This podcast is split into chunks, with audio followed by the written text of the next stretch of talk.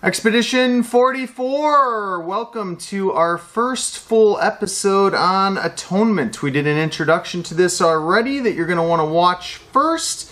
Today is on sacrifices, and this is where you'll find me going to a lot. Not just talking about atonement, but everything starts with what we're talking about today. And Matt and I always make references to the sacrificial system and it's really important because it's the basis for covenant. And so, if you don't understand the sacrificial system and covenant, which I would say most people don't understand, Yeah. you're going to have a really hard time getting to the rest of theology in life. And this is where I said in the introduction that so much of this your your view of atonement is going to influence the rest of your theological thinking on huge things. And so Matt, today we're talking about sacrifice. Where are we going?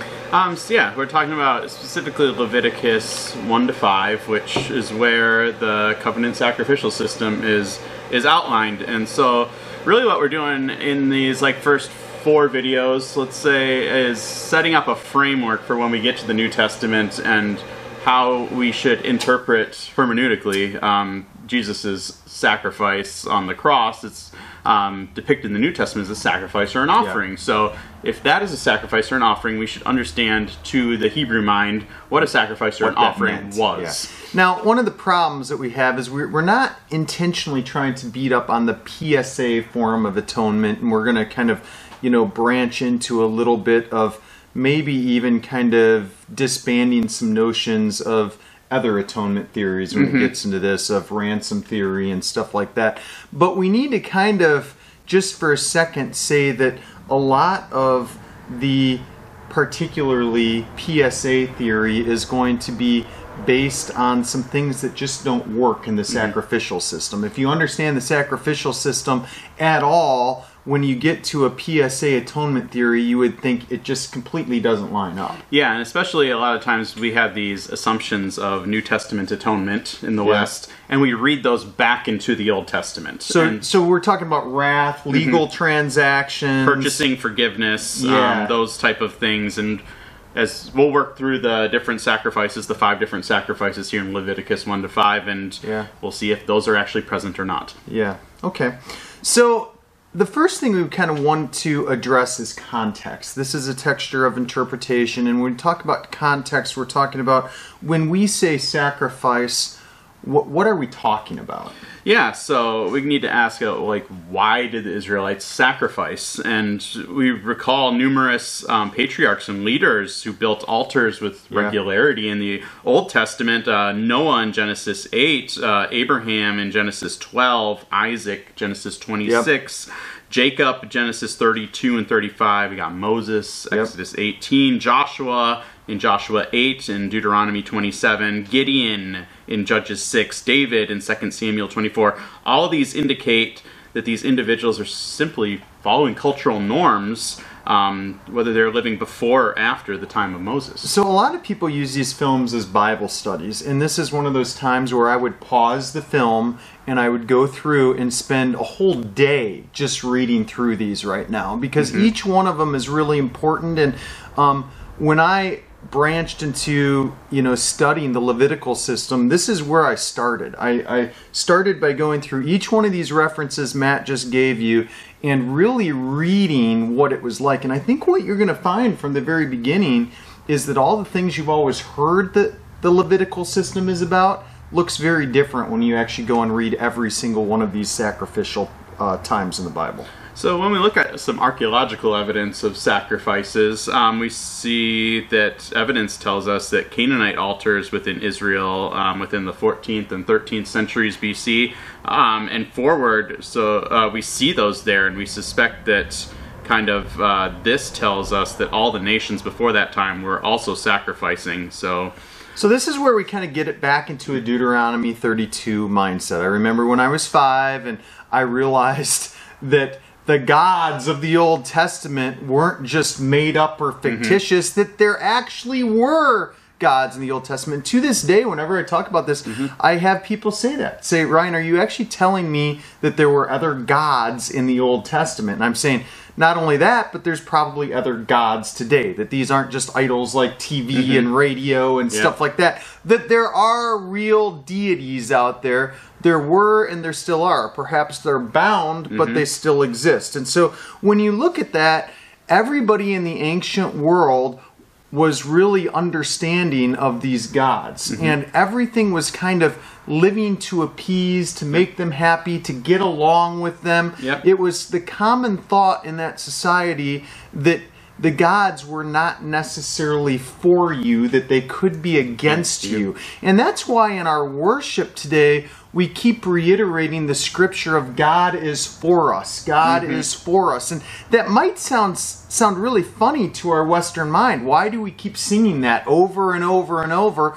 Well, if you were to take yourself and transplant yourself into the ancient uh, Israelite and even Canaanite place, they weren't sure if the gods were for them or not. They were continually trying to appease the gods so that they could find honor or sacred space.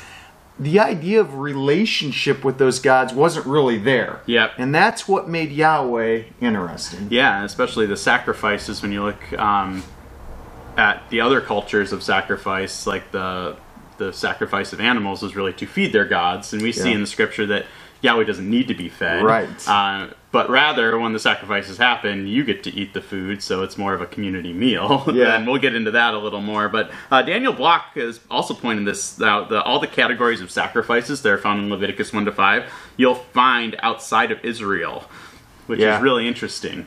It is really interesting. So in Hebrew, we're going to get a set of words, and in Hebrew, words are always kind of related to each other. But this is where interpretation gets really sketchy because we always want to be consistent with our interpretations.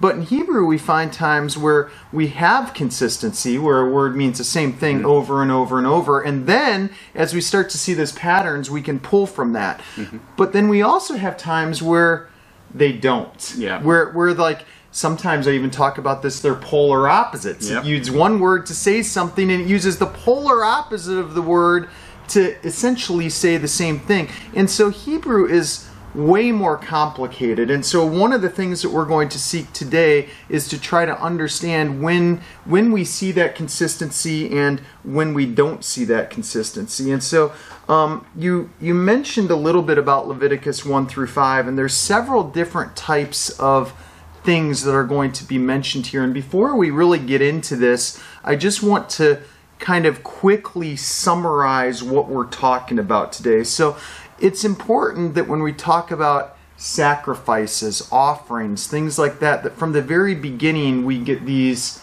systematically understood. Because if you don't, there tends to be, I mean, today in theology, I see these just thrown in, like like they're all just thrown into a basket and shaken up, and you know, it's like they're picking one to mean something when they had very different meanings. And so, uh, at first, I, I think that when we talk about sacrifice or sacrificial meals, you're you're going to kind of get the zabah word, or there's also some other ones that come with that too. You're also going to get peace or well-being offerings, and that's uh, zalmon or salmamis. You sometimes get that too. There's Ola, which I'm going to come back to in a second, and then there's um, Mincha, which is a gift or a grain. Now, the gift and grain one we see a lot too, over 200 times in the Old Testament. So mm-hmm. this is one that we're going to get into and kind of talk about what is a gift offering. But the other one, Ola, that I kind of just went over, that's an interesting one. This is actually out of all the words, this is used the most, over mm-hmm. 280 times in the Old Testament. Now, what's interesting is it's a feminine form of a noun. Now, you might say, why does this have significance? So it's talking about the whole burnt offering. And so we're going to get into this, but when, when you had a burnt offering, everything was consumed by fire. There mm-hmm. wasn't anything left in that. And so this is the feminine form of this. Now, in Hebrew, again, things are kind of loose, but you get into the other form of this, and this is kind of going to kind of blow you away. What you get when you look at the masculine form of the verb is Elyon. Wow. Most so high. most high is what Elyon means, and so you're taking this, and you're going to have to make some connections because we I could make a whole film just on this one topic, but you're getting the idea of sacrifice in the Bible, meaning a feminine form. And why is feminine important? Because I hate to say this, guys, but guys are prideful. Throughout the mm-hmm. Bible, we get this over and over and over, and in a spiritual sense they're really when you're talking about the the deities the spirits there's hardly ever a masculine feminine. It's really that there there is no gender. So these words when we see masculine and feminine are actually used to describe earthly system that mm-hmm. god put a male and a female to come together as a three part. And so as you get this you're getting some things and when we get the the feminine, the idea here is that there are traits within the human feminine parts that are going to be better presented that way without pride in this case. Mm-hmm. And so Elyon, you're going to get as the God Most High. Now, there's some other things here. This is interesting. When you look at the word Ola, uh, I'll use Ezekiel 40 26, but there's a lot of versions of this that you get the idea of an ascent or a stairway. And so in the New Testament, well, even in the Old Testament, you're going to get Judges 1:15, Joshua 15:19, 2 Kings 4:10, Deuteronomy 26:19, where you take this idea of sacrifice and it's the idea of going to an upper place. So the original sacrifice starts on what we might call the threshing floor or the offering floor, and eventually it takes you to the upper room. Cool. So, um, a couple questions we should look at here is, um, is when we look at sacrifice, could it be that Yahweh allowed sacrifice as an expression of religious devotion rather than demanding it? So this whole film, I want you to be thinking about this. Yeah. This is key to this entire conversation. Did God actually come along and say, this blood sacrifice is the, exactly the way I want to do it? It seems like we get that a little bit in the Bible. You Mm-hmm. have these verses that are saying, when you sacrifice, sacrifice this way. So Yeah. it would would at first to the to a Western mind reader seem like God is saying, This Mm-hmm. Is exactly how I want you to present these blood sacrifices.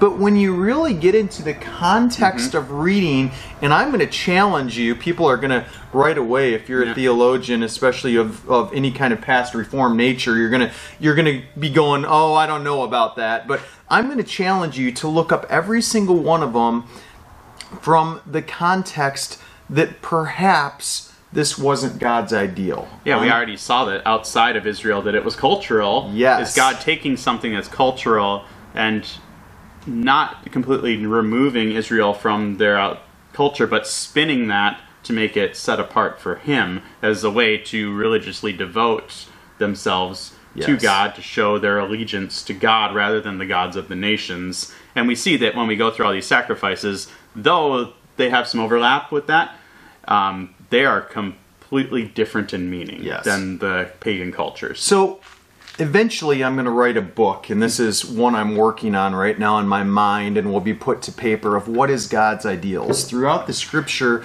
we seemingly get these things that God says, This is what I want. But then we get other places where this is beautiful, where God mm-hmm. just meets us, takes us where we're at, and then refines us. And mm-hmm. so is blood part of the refinement? Is it so so necessarily frame it like this is God necessarily coming along and saying, This is the way I want you to do it? Or mm-hmm. is he taking the cultural context and making it better, making it holy?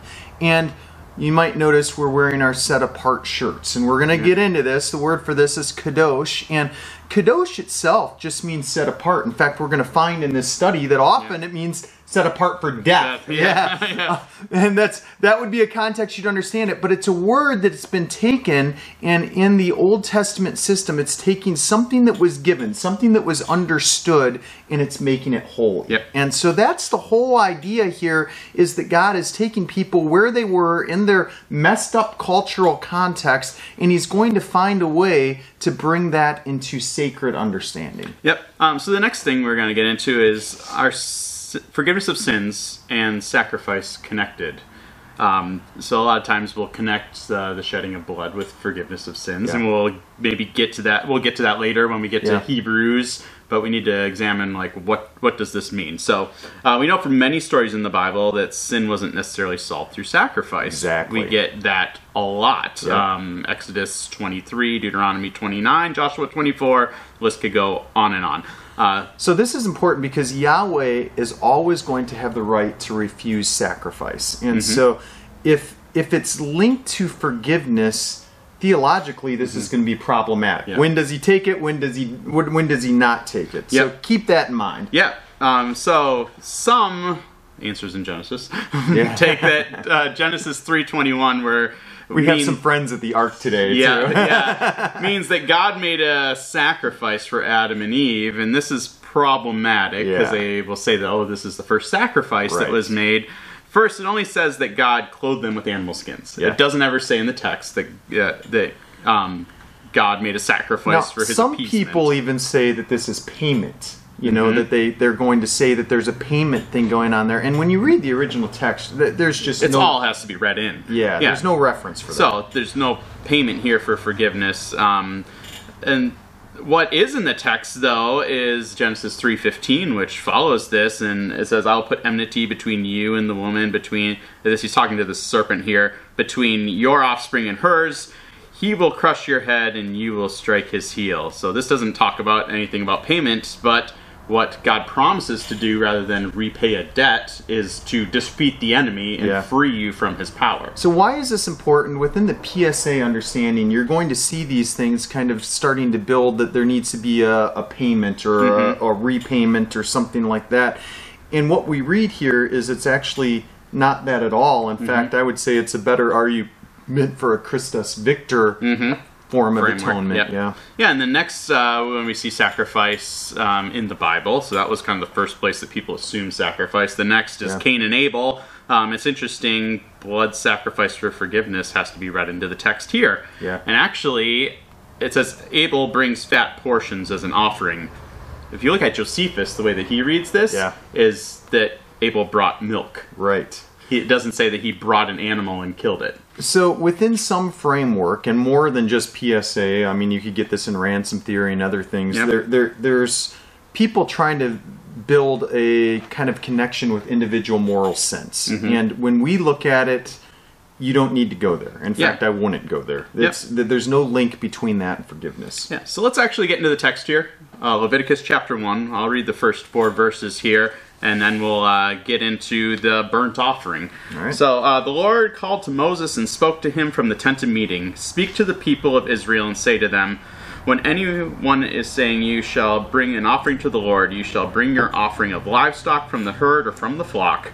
If his offering is a burnt offering from the herd, he shall offer a male without blemish. He shall bring it to the entrance of the tent, tent of meeting, that he should be accepted before the Lord. He shall lay his hand on the head of the burnt offering, and it shall be accepted for him to make atonement for him. Then he shall kill the bull before the Lord. Aaron's sons, the priest, shall bring the blood and throw it against the sides of the altar at the entrance of the tent of meeting. So the first thing when you're ever looking at Levitical offerings is to separate the difference between an offering and a sacrifice. Yep. This this is stage 1 and I'm always surprised by how many people don't know that there's a difference between them. So just purely looking at Leviticus here, what's the difference between an offering and a sacrifice? So offerings completely get burnt up. Yep. They all go to the Lord. Yeah, This- and this is consumed by fire. In Mm-hmm. fact, in Hebrew, that's really what it me- means: is that it's completely consumed by fire. It's im- it's important to look at it that way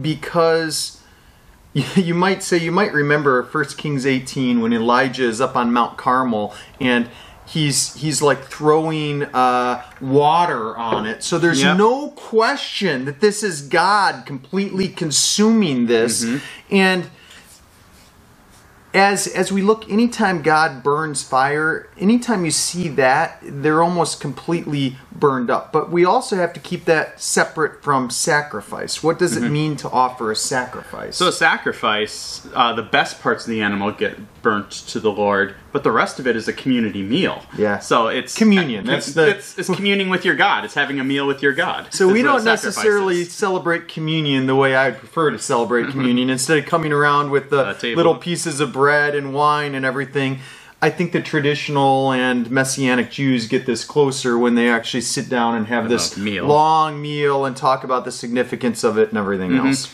Yeah, so the first word here is korban, or uh, korav, which is the verb form of presenting an offering. So the idea here is that it's a gift.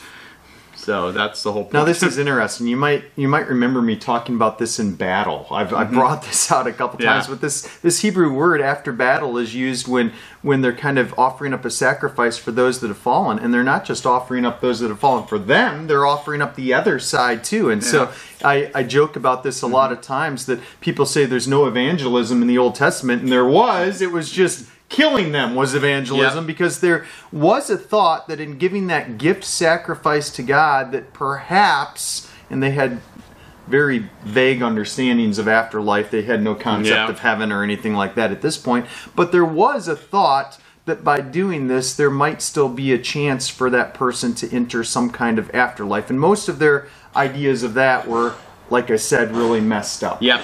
Yeah, so the big key here with the burnt offering is that um, when you come before the Lord's house, you burn this offering, and the key is not so much that I've got sins that need to be dealt with, I want I need sins forgiven. The thing is, God, I just want to spend time with you. It's like when you're invited over for dinner for somebody, you br- sometimes bring a gift or offer Yeah. to bring a side or something, and that's really what this offering is. It's Yep. saying, "Hey, God, I want to spend some time with you. Here's a gift. Please welcome me into your space." Yeah.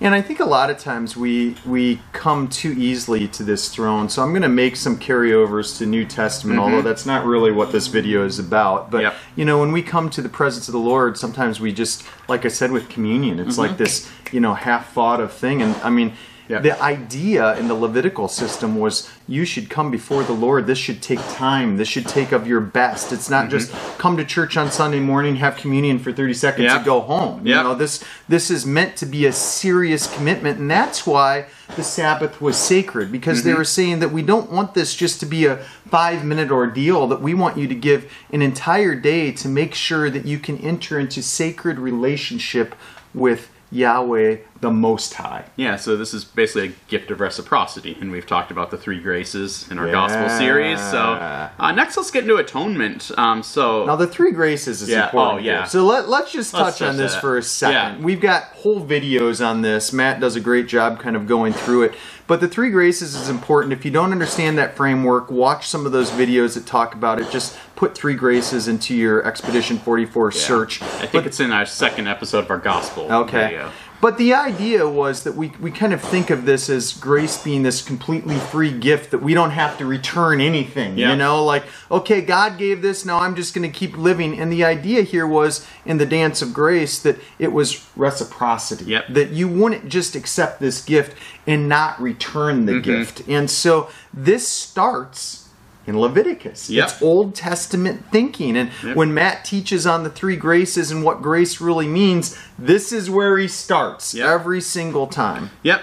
So let's look at atonement. Atonement language in the English translations, and especially in Leviticus, um, well, most Americans don't get what it means. No, they So- kind of go with that at one mint, and Uh-huh. you know they take a, they, they don't get the purification parts of it. Yeah, so they'll read into the atonement here in Leviticus 1 and 4 of, oh, there's sins that need to be forgiven. There's um, reconciliation between God and man that needs to happen here. And really, like we said, all this was was, hey, God, I, thanks for inviting me to your house. Yeah. Here, here's a, a gift of thankfulness. Please let me into your presence. So what you're going to find today is when you take that at one mint understanding, the etymological view Mm-hmm. Yeah. of it, it's not going to make sense in Yeah. Leviticus. And that's what a lot of people are trying to build out the New Testament Yeah. idea of, of being purely forgiveness of sins and, you know, kind of coming to the altar to to ask for forgiveness over and over and over when Yeah. that wasn't at all as we're going to find what the main idea in Leviticus was. Yeah, so um, we'll get more into atonement here in a minute, but um, first let's look at blood because blood is also in here. So guess what? Blood isn't applied to the offerer.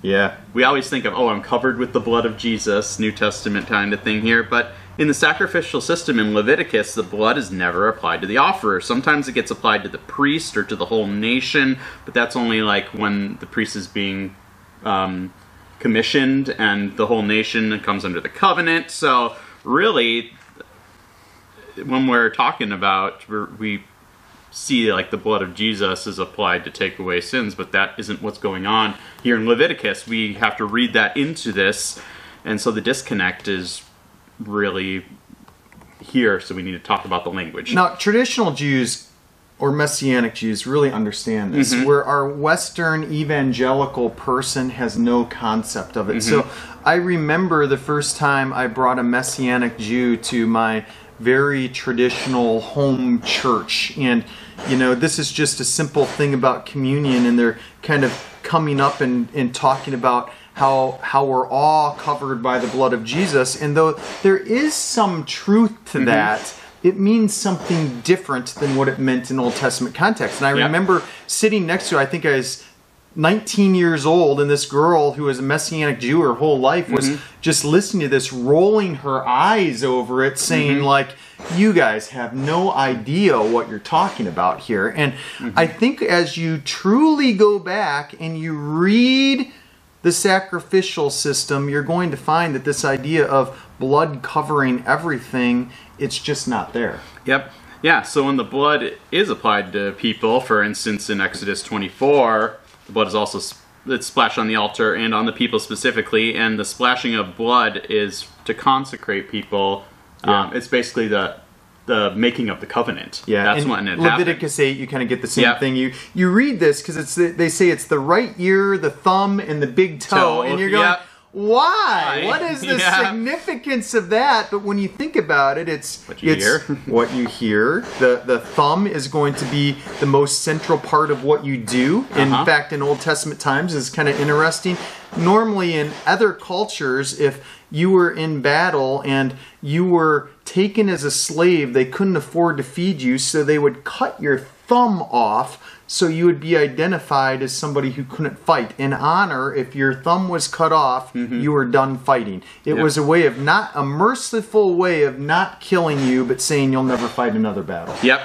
Yeah. So, um, yeah, sometimes sacrifices, like we said, are that, but blood is never applied to a person in the Torah at all for forgiveness of sins. Yeah, Period. crazy. At all. Period. Yeah. At all. So, what, Sit on that one for a minute. Yep. Write it down and let it work on you. Yep. So you won't find it anywhere Right. in the Old Testament or the New Testament. Yeah. so um, the laying on of hands is the next thing. So the issue with laying on of hands, um, most evangelicals will think of it's the transferring of sin from yourself to the animal who's dying in your place. Yeah.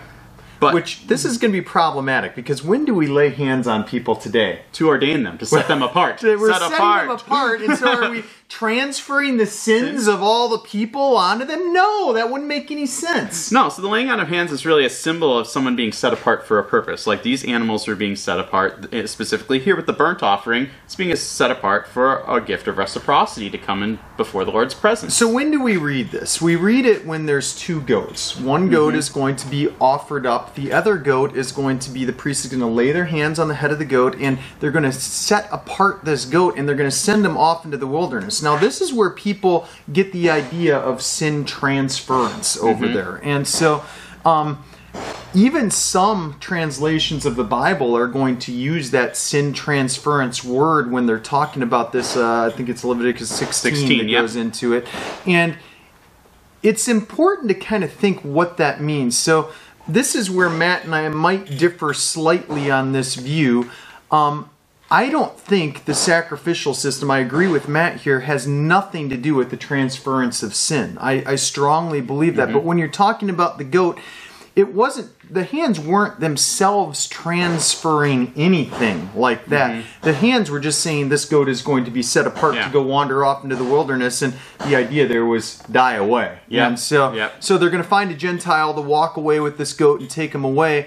But there was an understanding that at some point there was a transference that these things Mm-hmm. were no longer part of their communal living, so that they were they were going to be made pure by doing that. So when we take the laying on of hands, it's really just to set the animal apart um, for a purpose. um, so that it wasn't to transfer sins. So um, when we look at this first uh, offering, the burnt offering, we we have that. Um, the laying on of hands here is just this animal being set apart to be a gift to enter God's presence. So what this is really about so far, just just to keep things clear, is what we're talking about is a system of purification to enter into sacred space. And this is going to be really devout. I mean, we're going to get a lot of the law kind of coming to how do you remain pure in the eyes of God? And that's really what this is about. And that's why there's a huge disconnect with communion today Uh-huh. because they went into all these means to become pure. And at some point, we want to say, oh, God's done with that. It's the new covenant, when actually the new covenant is just totally overemphasizing the need to go back to this. So that I get back to was the ideal part of this was God wanted them to enter into sacred space with all kinds of seriousness, seriousness. The less ideal part was the blood. That might have Yeah. been like, okay, I'll take you where you're at so that you can understand what's really my ideal or more important to me. Yep. So let's get back to atonement here. So there's six different um, kippur words in Hebrew. Four of them are nouns. Two of them are verbs, and these this is the word that we translate as atonement. Yeah. Um, so occasionally we're gonna hit a verb as we're going through this. Um, that's and that's something that might have to do with taking care of an offense or, or Yeah. sin. So, but the basic sense of this word means to purge. Yep. It's an Akkadian word, kapuru, uh, which basically means to wipe clean or to purge. And so, when we think of uh, the blood of the offering being used to purge the tabernacle Yeah. here, it's being put on the articles of the temple and not on not on people. The altar, so it's yeah. never applied to a human, like we said, and it really, it's not about the the offerer's sin. It's about the sacred space being clean. It's creating a safe Yeah. space, like wearing a hazmat suit going into a nuclear reactor. So that's the idea that this takes time. It takes your best. It takes everything you have. It's not Mm-hmm. Just this five minute ordeal. So it's preparing your heart. And remember, this is communal. This Mm-hmm. Is your immediate family, but also your friends and all Mm-hmm. who are represented. That you are actually going to come into covenant with the Most High. yeah, and humans were we're mortal. We're dirt creatures, Yeah. dirty. uh, If you take the Genesis view, and this is really about someone who's that mortal coming into the space of a holy, like God. the two substances can't really coexist together and so that's the purpose of like the sacrifice stuff is creating that clean space so that we can dwell together in purity with god Now, this is where a lot of people in Reformed theology kind of get this a little bit off because they take what Matt just said about being dirty Mm-hmm. and they kind of look at that as moral sin moral sin or totally incapable of anything Yeah. on themselves Yeah. when that's not at all what this was saying. God was saying you are capable. You're Mm-hmm. dirty, but through a clean cleanliness process, you are going to be able to come into Mm-hmm. Yep. my presence. So Yep. it actually, if you start here, you know, kind of that whole idea of the complete inability Mm-hmm. of man doesn't really flush out according to Leviticus 1 through 5. Yep. All right. So um, at this point, read Leviticus 2 and 3, and we're going to get into the different offerings that they have there. We have the grain offering and the peace offering. So this video is probably going to be over an hour, but as you're watching it, I'm going to challenge you to just take some days on this one. Uh-huh. I mean, it's really pause, read, pause, read, get the Mm-hmm. full the full effect. Treat it as a Bible study. Yep. So in Leviticus 2, we got the grain offering. So the the priest offers a fistful of grain to God, and the priests kind of get the rest, the, Yeah. the bread, the dough. And so it has to be without yeast. So yeast represented sin. So it has to be a unblemished offering. Like the, the previous offering had to be a the animal had to be unblemished as well. Yep. Now you're going to see that they add salt to this sometimes, and I could make a whole video on why they add salt. And Uh-huh. someday I'm going to because it's it's very fascinating. But this is the idea again of bringing your best. So in ancient times, salt was not easy to get. This was something that was highly favored, and Mm-hmm. they would take they would travel days to Yep. bring back salt and, and they had people that solely dealt in that commodity and it was typically you know something set aside for like royalty and kings because it was so thought after. So what what they're saying here is you need salt, something set aside for royalty to bring to the most high. And so it was a sense of seasoning and it did create an aroma. We don't think of salt it's kind of a bad translation Yeah. because it meant a lot of different things besides that but even the aroma when you would smell this in the camp you would be reminded of Mm-hmm. you're approaching the sacred space of the most high Yeah, we went over a little more salt stuff in our first episode of our Sermon on the Mount series, Yeah. for being the salt of the earth. Yeah, good and connection. So, so make that connection in the New Testament thing. So salt really here, um, and it was supposed to be put on all the sacrifices. Yeah. But specifically here, it, it's about uh, the covenant that we t- it talks about in the Old Testament a lot, a covenant of salt. So it's something that reminded you of you are God's people, and it's a, basically a thank offering for the covenant uh, and for God selecting you as His people. Now again, salt's a bad a, a bad understanding Yeah, because yeah. it meant a lot of other things. But Yeah. what this is doing is it's the kadosh thing again. Mm-hmm. It's taking something salt didn't. If you went to Canaan and said, "Hey, do you have some salt?" They wouldn't be thinking Yahweh Most High. Mm-hmm. They would say, "Oh, that's that's only for kings. You don't get any of that." Yeah. And so this is something that God is taking and He's saying, I'm going to take what your understanding of your cultural context is, and I'm going to apply that to the way that I want to reveal my holiness Yeah. and how I want you to be sacredly and set apart. Yeah, God is your king. Yes. So that's that. So the next is the peace offering. Most translations translate it as a peace offering. So in Leviticus 3, we, we, we get that here.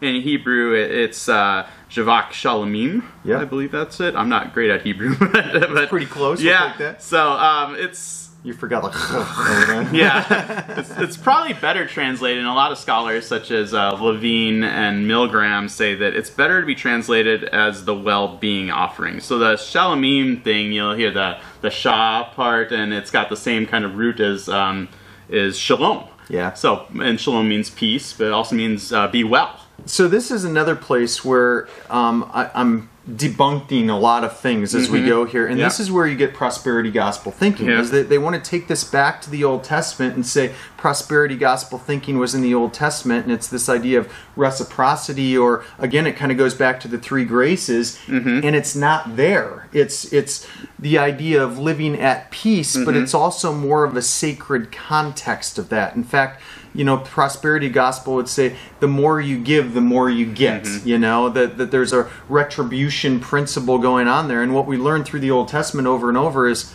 that's not the case. That may be the case, but consistently it's not the case. Because you do this, it doesn't mean that you're going to do that, but there's an expectation that if I give you, you're going to return that. Yep. Yeah, so really, so what we saw with the first offering was spending time with God. Second offering is um, remembering the covenant and that God is your king. Third one here is really, it's just a thank offering to God. It, it- Yeah. It's thanking God for the well being. So, is there a place for sin within this offering? Not at all. It's not not, even in the context No. at all. So we got. But there is a sin offering. There is a so let's offering. get to that. But before we do, I want you to understand that when you're reading peace offering, there's nothing about sin within the peace yeah, offering. It's not paying off a debt so that you'll be at peace with God. It's thanking God for the peace that He's given you and the well-being, uh, the the prosperity of your crops and Covenant your animals. relationship, It- It's yeah. just saying, "Hey God, here's some of my best back. Thank you for Yeah. blessing me." Thank you for the covenant relationship that you're offering me Mm-hmm. to a deity. The God, this is so uncommon in this area. Like people didn't have this relationship. So this is Mm-hmm. Yep. God's ideal, saying that I want to come commune personally with you. I'm going to guide you in my cloud, and you know, take you and provide for every need. And the peace offerings were given for that understanding. Now there is a sin offering, but it's probably not what you think. Yep. So, in the sacrificial system, there was no sacrifice for the forgiveness of un, uh, of intentional sins. We mentioned this on the introduction video, and this is really important foundationally to understand. So, when you're talking about intentional sin or transgressions, the Old Testament uses a lot, something that you deliberately do, the word there is kareth. that it's mm-hmm. going to use. And that's completely different than these. And so was there an offering for kareth? Well, there are a whole bunch of them. If you mm-hmm. if you did something that bad, if you committed uh, a murder knowingly, there were going to be some serious consequences to doing that. Or and, ev- and eventually you would have to purify, but people take it wrong, thinking that those those offerings or those purification rites are to be are, are to pay for what you did when there were other consequences for that. Yeah. And the law was very clear about that. So we need to keep them separate. Yeah, and especially if we go look at David, what he says after he com- basically commits adultery and murders. Yeah. He doesn't say, "Oh, I should go offer a sacrifice." He, Right. He begs God for forgiveness Yes. and repents, Yeah. and God forgives him. Yeah. There was no sacrifice involved. So, what you're going to find in almost all of these Old Testament sacrifice and offerings is it was not about intentional sin. It was going to be, if you intentionally sin, that's where forgiveness comes in. That's where saying, Lord, I did this and I, I'm remorseful about it and I mm-hmm. need forgiveness. And that's an important part of your relationship Yeah. with God, but it's also important to say that that's not linked to offering and sacrifices. Yeah, and now this is an offering, so it gets completely burnt up. It's not um, a sacrifice, not Yep. a community meal. So let's talk a little bit. This is called uh, the Hatat offering, and so Hatat by itself means sin, um, and it's connected with with offerings. So, but it's a little bit confusing. So if you just go look it up in a lexicon, you see Hatat is offering as as a, a sin offering, but when we look at the context of what uh, Hatat offering was for, it's a little bit broader than just a payment for sins. So this is one where I'm going to say it's very difficult to track. I started out in Hebrew saying some things are very connected and some of them aren't, and some words we know of meant very specific things and some don't. And this is one that we're going to have not a very good handle on. In fact, I don't know that any you know we're, we're not going to be making doctrines over this because it's too vague in the old Yeah. testament and so uh, you you kind of might remember uh, you know stories of of purification there's one with seven bulls seven lambs seven rams seven he goats and the idea that the blood is going to be purified there we'll get to some of that stuff but the the basic idea here in leviticus 5 the sin offering is is that you're going to be covering things that you don't know about Yep. Yeah. So when we look specifically here about the sin offering, um, it's it requires, like I said, people. It might not be necessarily moral offense Right. because you get other things that are simply about ritual purity. Like if um, a woman is menstruating, they make a sin offering. Is Yeah. there anything sinful about that?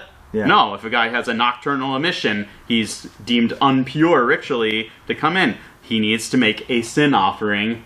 Is Yeah. has he has he sinned? if Not you necessarily. touched if you touched a corpse Yeah, now, dead you're body. supposed to bury the dead so obviously you're going to have to touch them this doesn't mean that they were walking around pushing them with sticks Sticks. so they wouldn't Yeah. touch them it was just a sense that in life you're going to do things that you know we use we use the word sin to mean these more transgressional offenses in our language but in old testament thinking that word sin was much more vague yeah, than that it And really so- just meant unpure according to the covenant. Yes, ritually unpure. Exactly. And so what we're talking about here is in day-to-day living, you're going to come in contact with things that the Bible identifies as sin, even though in our Western mind we don't think of those things as Yeah. necessarily sin. Because these things aren't immoral. Yeah, they're they, not They don't make you immoral. Right. Like touching a dead body doesn't make you immoral. but they still make you unholy. They Uh-huh. still take you farther away from God. And if you were to do that over and over and over, it would be more difficult to get into the presence of God. Now, this flushes out into a lot of theological thinking. Mm-hmm. So that, in fact,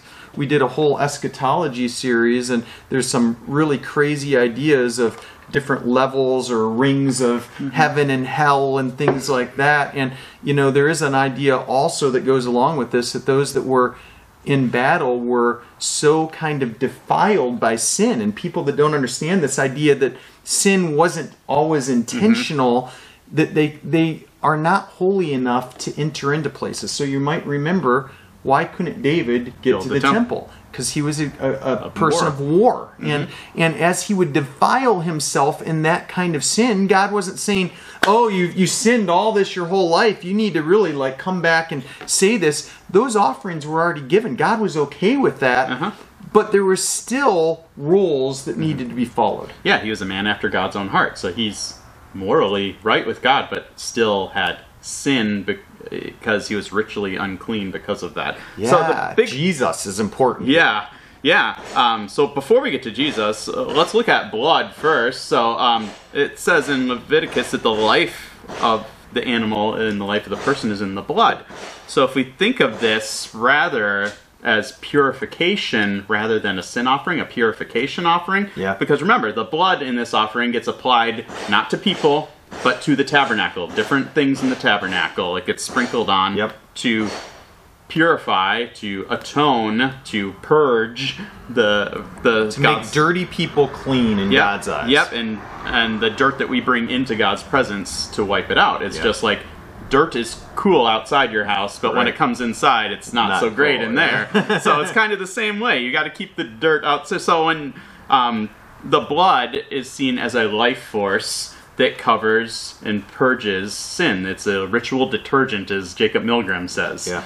Um, so yeah, when we see Jesus, um, ritually unclean people, like the woman who was bleeding, touch Jesus and get healed. So rather than Jesus in the Gospels becoming unclean, and that's the way in Leviticus that happened. If you touched someone that was unclean, you took on that disease of sin, but it was biological in their mind. Yeah. Uh, but with Jesus, when he gets touched, he heals them and he doesn't become unclean.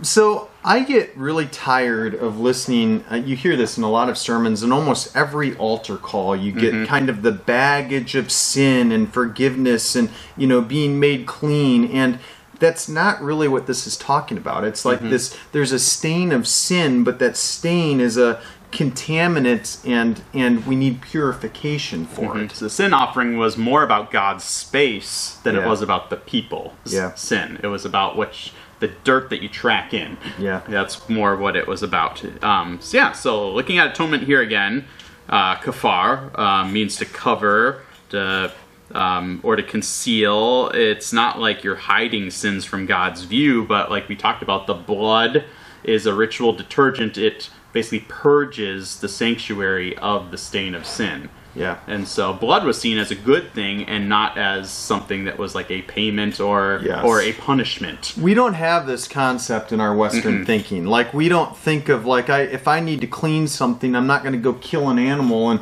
sprinkle the blood all over it to clean it. No, I'm going to get a power washer and blast, it, You And- know. and that's essentially what the blood was Yeah. a power washer for the sanctuary. Exactly. So yeah. So um, so really, when it comes to the purification of forgiveness, God says basically, okay, you've taken care of my sanctuary and you've done what I've asked. You brought your hatat offering, the purification offering. The decontamination has happened. You've done this in good faith. I've seen that you're obedient, you're allegiant, Yeah. and you're forgiven. So it's really important that this is like a laid back God thing. This Mm-hmm. is saying, listen, don't don't overwork this, but I want you to enter into my sacred space the right way. And throughout the entire covenant from the beginning of the Bible, it doesn't matter which covenant you're looking at in the Old Testament, they're all by faith. Mm-hmm. And I love that that it, you know just just essentially saying that if your heart is right and you come to me and you you show me that I'm the most important thing that's what I'm asking for. And Mm-hmm. don't get hung up in this thing. I'm going to meet you at the blood because that's the way you think right now, and I'm going to Yeah. use that, and we're Yeah. going to work through it. But it's it's I want the cleanliness of your heart. That's what I'm going. it's not a for. quid pro quo. Right. It's and when we take this to New Testament theology, Jesus' blood pure, like the blood purified the temple. Jesus' blood purifies the temple. We're the temple of the Holy Spirit. Yeah. So that's what the connection is. And it's important that there's no sense of purchase of forgiveness here. Mm-hmm. And, and we get that a lot, that it's just, it's totally God's sacred space. There's no purchasing thing going on here. Yep. So let's get into the guilt offering. Um, so I would say read Leviticus five one to seven, and we're just gonna get into that. So pause it, read that. In fact, if you haven't just read the first eight chapters Five, in five to Leviticus, eight, yeah. five to eight, then then sit down and read that right away. But Yeah. we're gonna we're gonna read Leviticus five. Yeah. So if any if anyone sins uh, in that he hears a public adjournment to testimony and he is a witness, whether he has seen or come to know the matter yet does not speak, he shall bear his iniquity. Or if anyone touches an unclean thing, such as a carcass or an unclean wild animal, or a carcass of an unclean livestock, or a car- carcass of an unclean swarming things, and is hidden from him, he becomes unclean and he realizes his guilt. Or if he touches human uncleanness or any sort of uncleanness, uh, maybe with which one becomes unclean and is hidden from him, uh, when he comes to know it and he realizes his guilt. Or if he utters from his lips a rash oath to do evil or to do good, or any sort of rash oath that the people swear and is hidden from him, and he comes to know it and he realizes his guilt of any of these things. When he realizes his guilt of these things and confesses the sin he has committed, the sin he has committed, a female from the flock, a lamb or a goat, or for a sin offering, then the Lord shall make atonement for him for his sin. He shall bring before the Lord his compensation, but he, if he cannot afford a lamb, he shall bring it before the Lord as his compensation for the sin he has committed. Two turtle doves, two pigeons for a sin offering. Now, So- sin here is better guilt offering. All right, so we have this word guilt, sin offering, guilt offering. We have to think of this in terms of reparation. Mm-hmm. That, that there's something that's been damaged between us and God, and we need to Mm-hmm. recognize what's been damaged and kind of think in terms of a restitution offering. Yeah, and the word here is asham, which is the word for guilt, um, where before hatat is the word for sin with the previous offering. So that's why actually translating it as sin offering in, in here, which um, what I just copied and pasted, um, was um, actually not a great translation. No. So it's more about that. But the whole thing here is about making restitution rather than so much you being guilty. It's about fixing it. Yeah. Is is the kind of the key here. It's not. uh, so we're going to kind of see an exception here that it really isn't about moral absolution. Um, it's it's more about there's an opportunity to pay restitution or reparations, and we'll see this if you keep reading the verses after verse seven. You'll you'll see that really it's uh, you got to pay twenty percent. You got to make it and make an offering. So it's really whoever you've harmed, done guilt to, you're supposed to pay them back or pay um, the temple back if it's something from that. It also talks about if you've taken by accident something from the temple, that you need to pay that back to the temple. Um, so really, it's about mending relationships with covenant community members. And it's about a sacrifice saying, hey, God, I know I've broken the covenant, and this is my repentance. Yeah. And so simply, I think that's a good summary of the of the guilt offering. Yeah. And so it's not the animal being sacrificed in your place to purchase your forgiveness. Right. It's really about making restitution between parties that need to be reconciled. And some people kind of say, okay, are you paying restitution? And that's where a lot of the atonement theories come Mm-hmm. out of is that there's there's this idea that we're having to pay this. I don't know that you should really think of it as a payment. That's No. that's wrong thinking when you're putting it that way. Yeah, it, it's making restitution. We should, as covenant people, if we hurt another covenant person, want to make it right and go above and beyond. Yeah.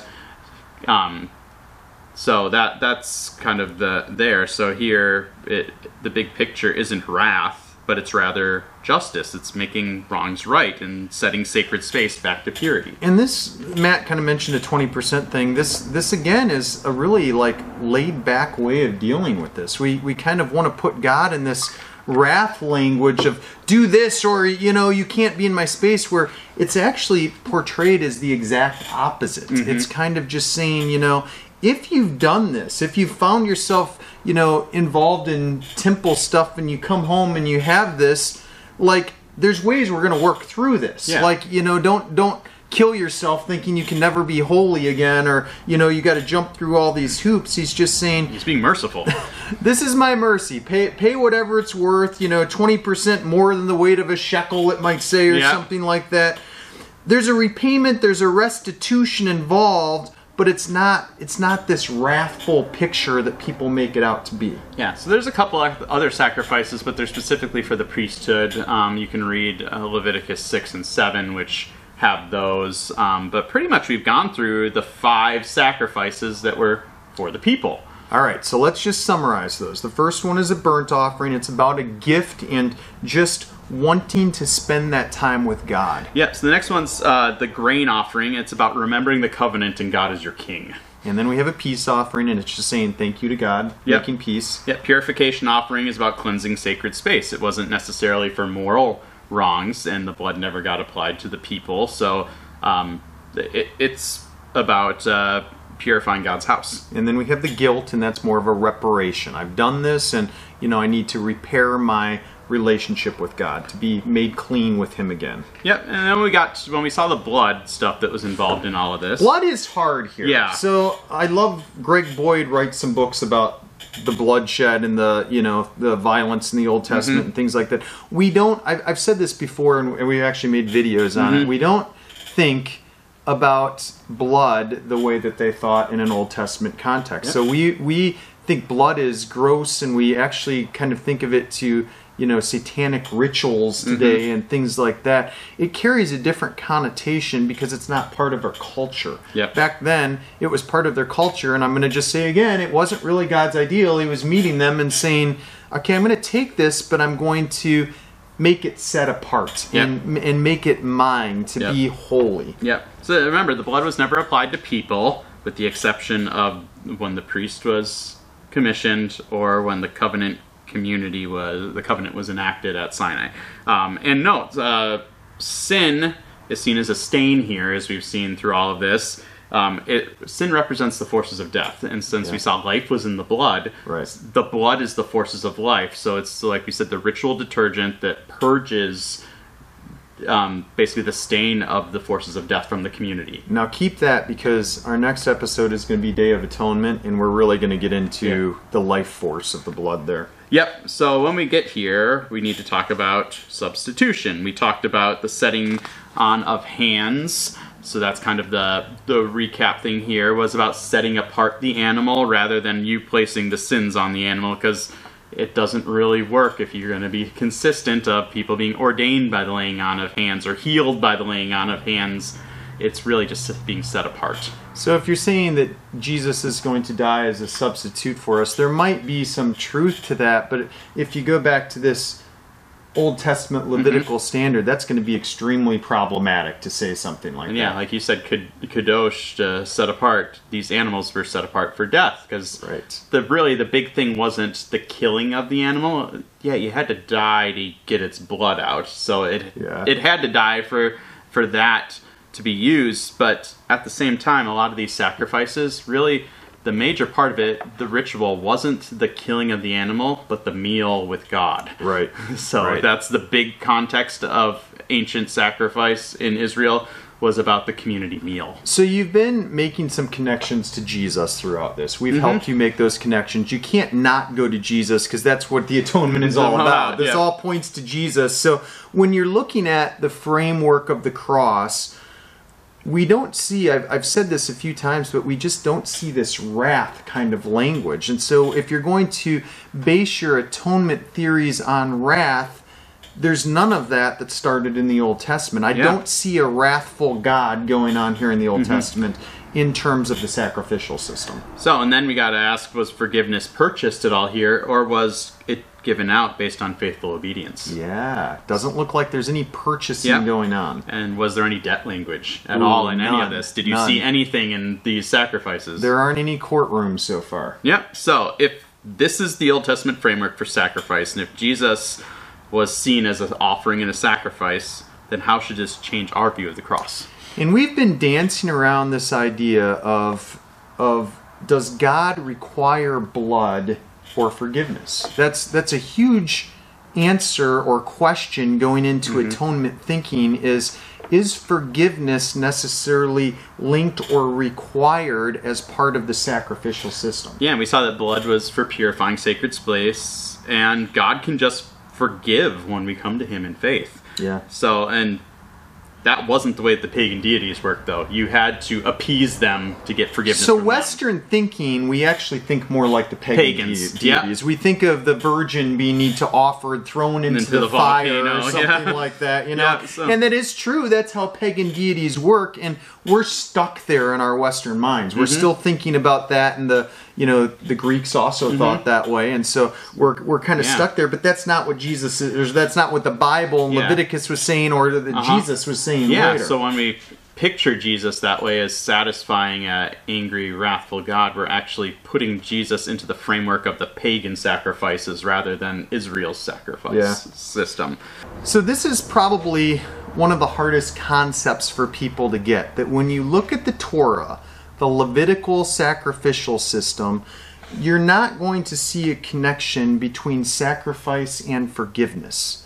There might be talking about forgiveness, but the connection isn't really there. Forgiveness is separate than the sacrifice. Yeah, it's not a transaction. Yeah. You do one to purchase another. So in Torah, we have examples of forgiveness not connected to sacrifice. So we have forgi- Oil. forgiveness by the application of oil. That's in Leviticus 14, 19.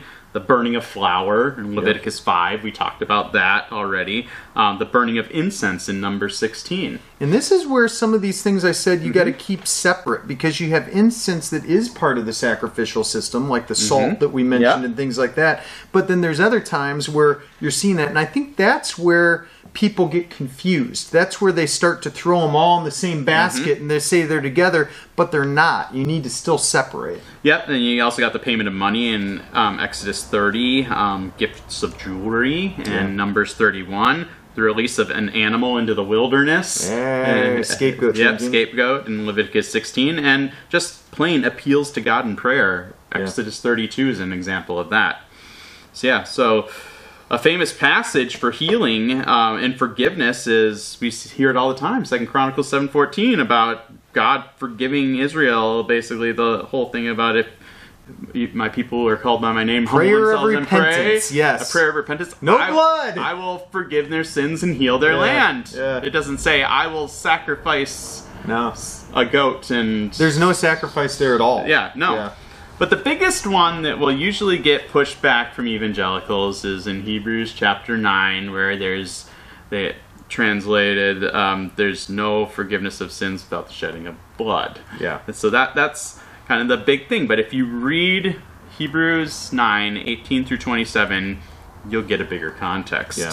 So I'll read that quick here, and then we'll just wrap up with just a couple things after that, because this is the big one where evangelicals get hung up on, and they take this verse and assume that blood sacrifice is required for sins, and then they read that back into the sacrificial system. So we're going to read it for the first time, and I want you to, uh, you know, read differently. Read within Yeah. a little more contextual understanding than what of everything that we just told you in your minds. So, yeah.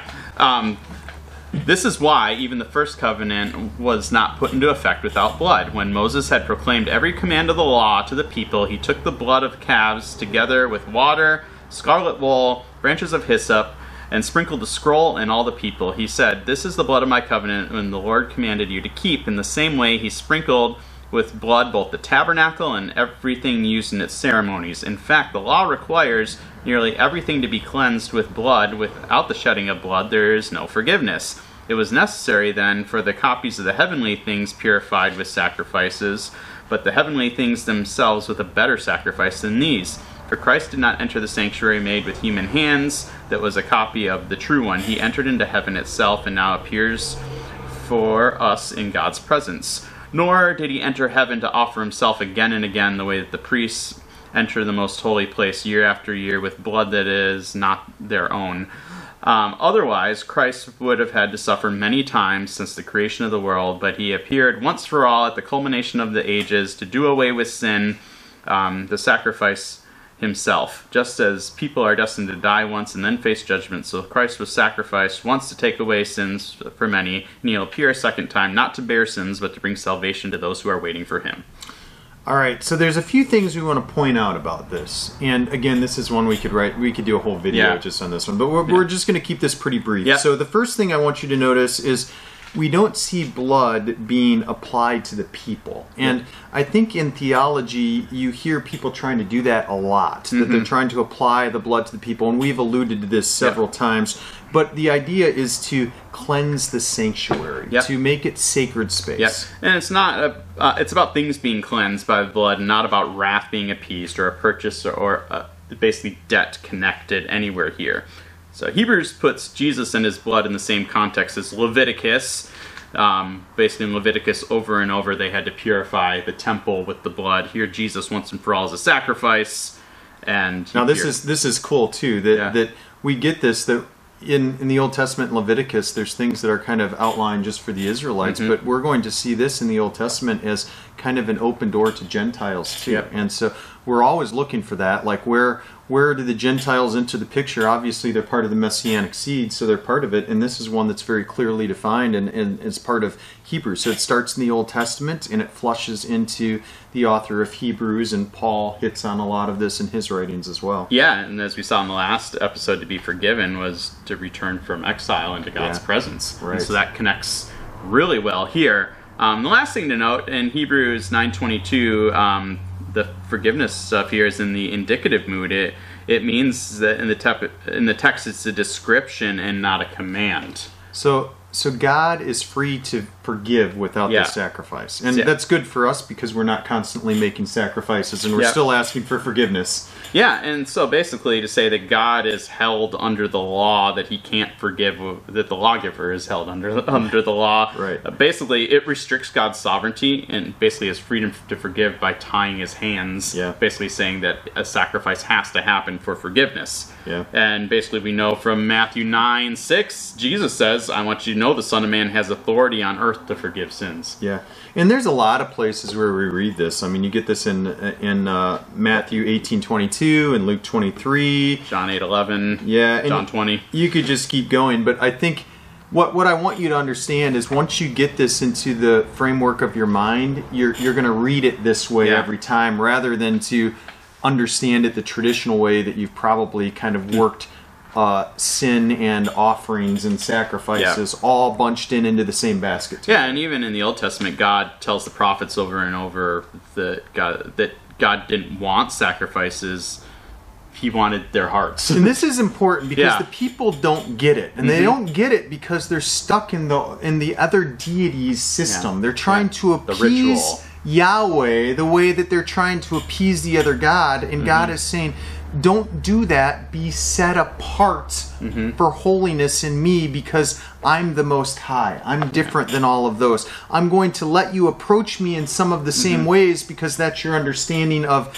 deities, but I'm going to take you to a better place." yeah, and, and it, it's the big thing is like they they saw this sacrificial system as as a way of getting in good with God, and Yeah. then the ritual, doing the ritual, would make me make me good with God rather than God just wanted the the thing there using part of the culture as in a way that they could obey God Yeah. and a way that they could they could be allegiant to God and So the premise of this film is to understand the sacrificial system of Leviticus. To understand that God is saying, I'm going to meet you where you're at, but there are some things that I want you to understand in coming to sacred relationship and covenant with me, and this is what I want you to understand. And it's not that Matt and I uh, are just angry against uh, PSA. No. We're, we're not that way at all. It's just that when you look at PSA, we're both Old Testament guys. We both say it can't exist in the New Testament if it doesn't have the foundation in the Old Testament.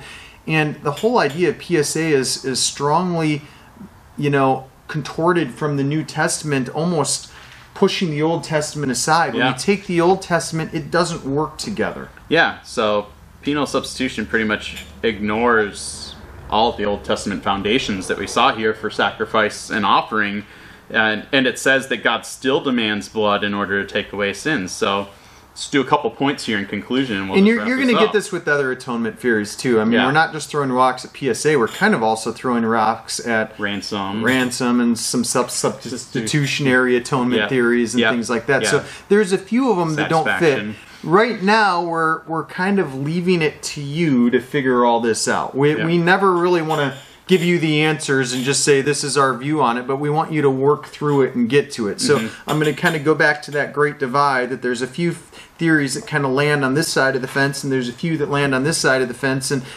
those ones there is a sea between. They don't really mm-hmm. interact together. Either you're kind of here or you're there. So you've got substitutionary ransom and PSA over on this side, and you've got some of the other ones like Christus Victor and you know, the mm-hmm. pretty much all the rest of them on this this side of the arena, mm-hmm. and those are interchangeable, and these are kind of interchangeable with each other, but they don't usually work very well trying to mix them together. Yeah, so on one side you get appeasement, and the other side you get purification. Yeah, So those are kind of the two the Yep. two camps that you have to choose one or the other. They don't really overlap. Do you want biblical or etymological? Yeah. So, um, so a few things here. We find it difficult to translate kafar, atonement, with any real consistency in the Old Testament. It's got a wide range of meanings. It doesn't always mean appeasement or.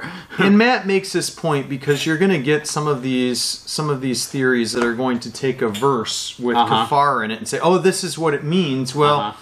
that's what it meant in that verse, but that's that's not saying over and over. And that is our big Mm-hmm. bone with systematic theology Yeah. compared to biblical theology is that you're taking one thing and you're grouping them all together saying Yeah. they all mean the same thing when particular in the old testament that is more untrue than it is true Yeah, I think that they use this word when Jacob's going out to meet his brother to seek um, to basically be make amends with him for cheating him out of his covenant. Right. And it says that he covered his face. He Yeah. kafared. Right. He- did he atone for his face? no. no. so, so yeah. The second thing is we find many places in the Old Testament um, where forgiveness could happen without blood. Atonement can happen without blood.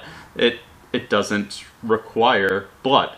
so this is important because god what, what we're doing is we're showing you the preface that blood wasn't god's ideal. This mm-hmm. this was a place where he met man and they mm-hmm. understood because of royalty and you know the purification agent. So he uses it as an earthly means mm-hmm. to bring to make it set apart. And i've been emphasizing that over and over and over. But if you're nobody really thinks Yeah. this way. If you're watching the video, you've probably never considered this before, and it's really important foundationally to the understanding of not just your atonement theory, Mm-hmm. but to every theological part of your framework. Yeah, the next thing is atonement is extremely covenantal. And so we see that it's only used within the covenant community. Those living outside of the Abrahamic covenant, um, we don't see atonement in use for. And in the Old Testament, we mentioned that there's a couple times that there's like this weird, you know, offering, I'll use the word, to mm-hmm. those outside of that covenant. But the idea is that they're going to be grafted into the covenant. Now, we're not saying here that this is some kind of limited atonement Calvinistic thing. It's no, Right. you have to, for the atonement to work, you have to come into the community. Right. And that's what we're saying. We're not saying that Jesus' blood didn't cover or doesn't atone for the whole Yeah. world.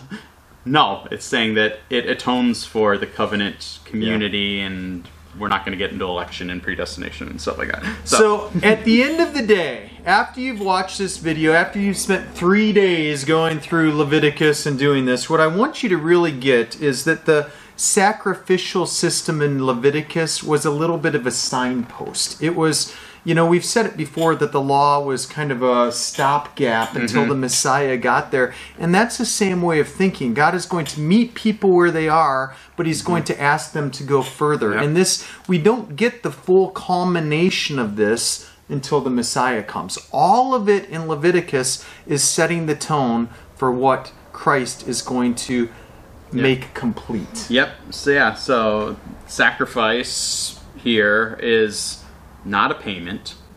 It's in terms of relationships being restored sometimes or maintaining of the sacred space. But really, when we talk about forgiveness connected to this, it really came down to faith and fidelity, Yeah. were the symbols that were behind the ritual. And without that, the ritual itself means nothing. Yeah.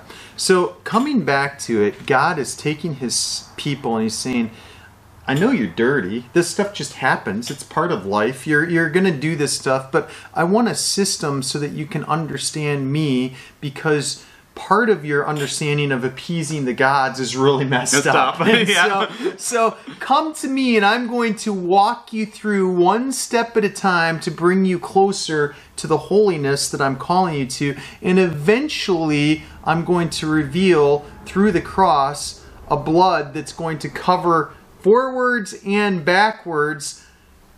But you better understand that according to the Levitical system and not probably to what you've been taught your entire life. Yep. So thanks for joining us today on our journey through atonement. Next week, we're going to talk about the Exodus and then we are going to talk about the Day of Atonement. God bless you and keep you.